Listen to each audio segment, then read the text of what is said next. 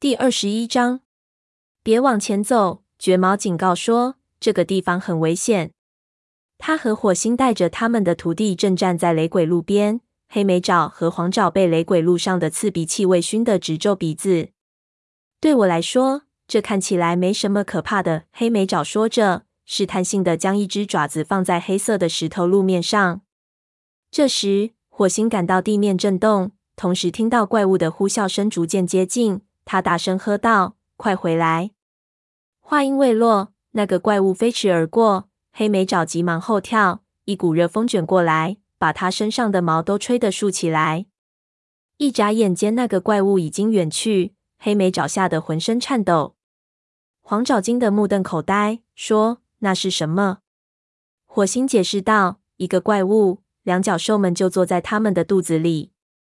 不过怪物们从不离开雷鬼路，因此你们不必害怕。但是千万注意，不要到雷鬼路上去。”他严厉地看着黑莓爪，训斥说：“做事情要听武士的命令。你可以问问题，不过要先执行命令。”黑莓爪点点头，难为情地说：“对不起，火星。”黑莓爪已经从最初的惊吓中恢复过来。火星不得不承认，许多经验丰富的猫也比不上他的胆量。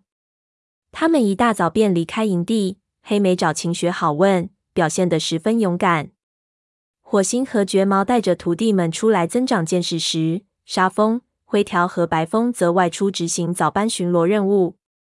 这一路，火星提心吊胆，疑神疑鬼，生怕突然撞见森林里的那个魔鬼。他远远绕开蛇眼走，不想带两名新学徒去那个是非之地。虽然躲避不是办法，但他想等夺面恢复过来，从他那里确实了解到是什么东西攻击他后再说。而且，雷族武士们是否能应付得来这个魔鬼？火星实在没有把握。黄爪朝雷鬼路对面晃了晃尾巴，说：“那边是什么？”绝毛说：“那是影族的领地。你能嗅到他们的气味吗？”一股凉风夹杂着影族的气味吹来，黑莓爪和黄爪张大嘴巴嗅着。黄爪说：“我们以前闻过这种气味。”哦，绝毛惊讶的看了看火星。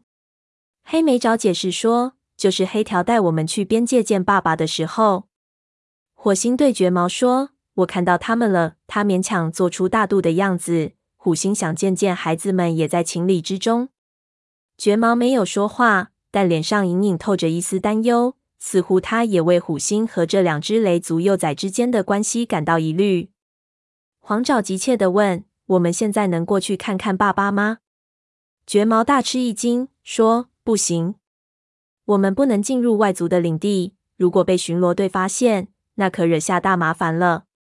黑莓爪说：“如果我们告诉他们虎星就是我们的爸爸，那就没事了。他上次就想见我们。”火星生气地说：“绝毛说过不行了。如果我带到你们，有谁敢踏过去一步，我就把你们的尾巴揪下来。”黄爪吓得往后跳开，以为火星这就要揪掉他们的尾巴。黑莓爪盯着火星看了一会儿，迟疑地说：“火星，这其中另有隐情，是吗？为什么没有谁向我们谈过我们的爸爸呢？他为什么会离开雷族？”火星看着他的徒弟，不知道该怎么避开这个问题。很早以前，他便向金花承诺把真相告诉他的孩子们，可他一直没有想好该怎么谈这个问题。他和绝毛对视了一眼。绝毛小声说：“就算你不告诉他们，别的猫也会告诉的。”火星想，这话倒也不错。现在是时候履行他对金花的承诺了。他清了清嗓子，说：“好吧，我们找个地方歇息一下，等我慢慢告诉你们。”他们在距离雷鬼路十几步远的地方找了一块被香薇丛遮蔽的地方。由于落叶季的到来，香薇叶子凋落了大半。两名学徒好奇地跟在后面。火星仔细查看了一下，没有发现别的气味，才坐在一片干草地上，蜷起爪子垫在身下。绝毛站在坡上放哨，以防狗或者影族突然袭击。火星说：“在我说你们父亲的事情之前，我希望你们记住，你们是雷族的骄傲，你们都将成为优秀的武士。这一点并不因为我将要说的话而有任何改变。”黑莓爪和黄爪越听越感到不安。火星知道他们已迫不及待的想知道他将要说的话。他说：“虎星是一位伟大的武士，他一直想做族长。在离开雷族之前，他是副族长。”黑莓爪兴奋地喊道：“我成为武士后，也要当副组长。”火星听到这个学徒野心勃勃的话，身上的毛一下子竖了起来。“闭嘴，听我说。”黑莓爪顺从的低下头。火星一字一句地说：“正如我所说的，虎星是一位伟大的武士。可是，在雷族和河族的一次战斗中，虎星趁乱杀死了雷族当时的副族长宏伟。”却撒谎说宏伟是被一名河族武士杀害的。我们最后发现了事实的真相。说到这里，他停顿下来，两个学徒都瞪着他，脸上显出一副不可思议的神情，目光中充满了恐慌。黄爪说：“你的意思是，他杀了自己的同胞？”黑莓爪大声喊道：“我不相信这是真的。”火星说：“这是真的。”告诉他们父亲背叛族群的往事，令火星感到十分头痛。他既要遵守对他们母亲的承诺，讲述时尽量保持客观，又要使这两个学徒对母族不能怀有异心。虎星以为杀了宏伟后，他就能接替副族长，可蓝星却选了一只名叫狮心的猫做副族长。黑莓爪声音颤抖地问：“虎星不会也把狮心杀了吧？”他没有。狮心是在一场和影族的战斗中牺牲的。虎星终于得偿所愿，当上了副族长。可他并不满足，他要当族长。他顿了顿，不知道该告诉他们多少。虎星曾经设计想杀害蓝星，不料炭毛却误打误撞中了埋伏，致使炭毛失去了一条腿。而且虎星还想谋害自己。不过他不想告诉两个学徒这些，以免增加他们的心理负担。火星继续说：“他从森林里纠集了一帮泼皮猫，袭击雷族，还试图杀死蓝星。”黄爪倒吸了口凉气，说：“杀死蓝星？可他是我们的族长啊！”火星尽量语气平和地解释说：“虎星是想取代蓝星的位置啊。事后，族群将他流放，后来机缘巧合，他加入了影族，成为影族族长。”两个学徒面面相觑。黑莓爪轻声说：“这么说，我们的父亲是叛徒了。”火星回答：“哦，是的。我知道这件事令你们难以接受，可你们只要记住，你们都属于雷族就行了。而且，就像我说的那样，雷族也以你们为荣。你们不必为父亲的错误负责。你们能够成为伟大的武士，完全忠于你们的族群和武士守则。”黄爪说。可是我们的父亲是叛徒啊！他现在是我们的敌人了吗？火星看着他惊恐的目光，柔声说：“所有猫都把族群的利益放在首位，这就是忠诚的意义。你们的父亲如今忠于影族，就如你们的职责是忠于雷族一般。”现场陷入一阵沉默。过了一会儿，黄爪站起来，舔了鸡下胸口的毛，说：“谢谢你告诉我们这些事情，火星。”族里其他的猫真的真的会以我们为荣吗？火星安慰他说：“是真的，别忘了，大家知道这些事情的时候，你们才刚刚出生而已，而且他们从来就没有想过要处罚你们，对吗？”黄爪感激的冲他眨眨眼睛，黑莓爪仰头望着天空，脸上的神情不可捉摸。火星不安的说：“黑莓爪，黑莓爪没有反应。”火星又说：“努力工作。”忠于雷族，没有猫会因为你们父亲的所作所为而责怪你们。黑莓爪低下头，虎视眈眈地盯着火星，那种眼神就和虎星的一模一样。黑莓爪低沉地说：“可这不是真的，是吗？你们都在责怪我们。我不管你现在说什么，我知道你一直都看我不顺眼。你认为我会像我父亲那样成为一个叛徒？不论我做什么，你都不会信任我。”火星凝视着他，无法否认徒弟的指责。一时之间，他也不知道该说什么。就在他迟疑的时候，黑莓爪跳起身冲了出去。黄爪胆怯的瞅了火星一眼，然后追在黑莓爪的后面。火星听见绝毛说：“准备走了吗？我们沿着边界去四棵树吧。”火星回答说：“走吧。”他心情沉重的走出去。经过这一番谈话，他把忠诚的含义向这两个学徒解释清楚了吗？还是让这两个学徒离雷族和他更远了？在带着徒弟们熟悉环境的同时，火星一直密切留意那个神秘魔鬼的踪迹。可他既没有嗅到不同寻常的气味，也没有发现捕杀猎物的痕迹。那个魔鬼仿佛突然从地面上消失了一般，火星暗暗胆寒。这个魔鬼到底是什么东西？在造成这么可怕的灾祸之后，竟然无影无踪。好像从来没有出现过一样。火星想：我必须尽快和夺面谈谈。那个魔鬼绝不会就这么放过他们的。寻找的悲剧迟早会落在另外一只猫的头上。第二天一大早，火星从武士巢穴出来，发现早班巡逻队已经做好出发的准备了。灰条和沙蜂在金雀花通道出口处等候。陈毛把腊爪从学徒巢穴叫了出来。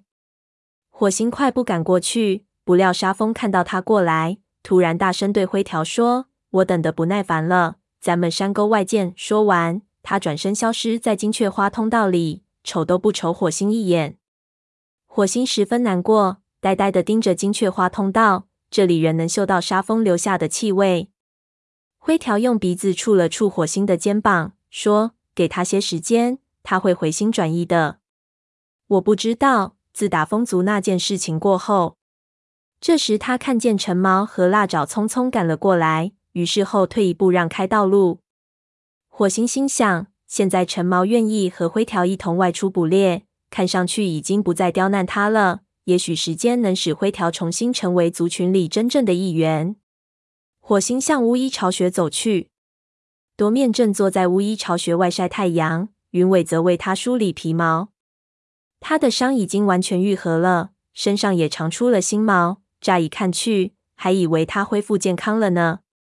这时，夺面正好抬起头，火星头一次看见他没有被蛛丝裹住的脸。夺面的脸颊上布满了疤痕，由于脸上没有皮毛覆盖，鲜红的肉暴露在外。他少了一只眼睛，耳朵也只剩下了几缕残片。火星这才意识到，夺面这个名字竟然是如此贴切。令他感到可怕。他以前可是一只活泼开朗的猫啊！他的心中升起一团怒火，无论如何也要把这个魔鬼赶出森林。夺面发觉火星走近，立刻吓得缩进云尾的怀里。云尾柔声说：“别害怕，是火星啊。”他抬头对火星解释说：“你是从他看不见的那一侧过来的，他最害怕这样。不过他每天都在好转。”没错。炭毛从巫医巢穴里出来，一瘸一拐的走到火星身边，小声说：“说老实话，我现在能做的不多了。他需要时间来静养。”火星问：“多长时间？”我想和他谈谈，而且云伟也该回去履行他的武士职责了。沙蜂想让他参加捕猎。说着，火星同情的瞅了云伟一眼。云伟对夺面忠贞不渝的感情令他感到十分钦佩。炭毛耸了耸肩膀，说。夺面什么时候离开巫医巢穴，要由他自己来决定。你想过他的将来吗？火星摇了摇头，说：“按理说他已经是一名武士了。”炭毛夸张地说：“你认为他会高高兴兴的和你们住在一起吗？他仍需要照顾。”这时，云伟走过来说：“我想至少他在康复之前可以和老年猫住在一起。”文伟仍然在为雪仔的事情伤心。让他照顾一下别的猫，对他有好处。火星温和地说：“这个主意不错。”炭毛反对说：“我可不敢保证。”文伟会怎么想？你知道他很敏感，而且性格高傲。你们想出这个主意来分散他的悲伤，他不会高兴的。火星说：“文伟那边交给我来办，我就说请他帮忙照顾一下夺面。”炭毛同意说：“这一招也许管用。”等夺面好转一些后，他能帮助老年猫整理巢穴，这样学徒们就能腾出手来干别的事情了。云尾说：“我去问问他。”他跑回到夺面身边，说：“夺面，火星想和你谈一谈。”火星走过来说：“夺面，我是火星啊。”夺面那张惨遭毁容的脸缓缓转过来，对着他。火星说：“你想和老年猫住一段时间吗？如果你能照顾它们，可就帮了我的大忙了。学徒们忙得没有时间做这些事情。夺面紧张地用那只好眼瞅着云尾，说：“我可以不去，是吗？我又不是老年猫。”云尾抵住他的脸说：“谁也不会勉强你。”火星赶紧说：“可你能帮我一个大忙？”文伟人在为学仔的事情伤心。如果有一只年轻力壮的猫陪在他身边，他会好过些。看见夺面人在犹豫不定，火星又说：“等你完全恢复体力后，你就能离开那里了。”云伟补充说：“而且等你完全恢复后，我还要帮助你训练呢。我敢肯定，你用一只眼睛和耳朵照样能捕猎，只不过需要多练习几次罢了。”夺面的眼睛里燃起希望的火花，他缓缓点了点头，说：“好吧。”火星，如果我还能帮得上忙，那就照你说的办吧。绝对能帮得上忙，我保证。还有件事，夺面，火星在他身边趴下，舔了舔他。你能告诉我那天森林里发生的事情吗？你看见是什么东西袭击你们了吗？夺面刚刚产生的一点儿自信一下子又消失了。他缩在云尾身边，小声说：“我不记得了，对不起，火星。”我不记得了。云尾舔了一下他的脑门儿，安慰说：“没关系啦，你现在不必想这件事。”火星强压住内心的失望，说：“没关系，如果你想起来什么，记得立刻告诉我。”云尾大声说：“我可以告诉你一件事，如果我们发现是谁伤害你的，我一定要让他们不得好死。我说话算数。”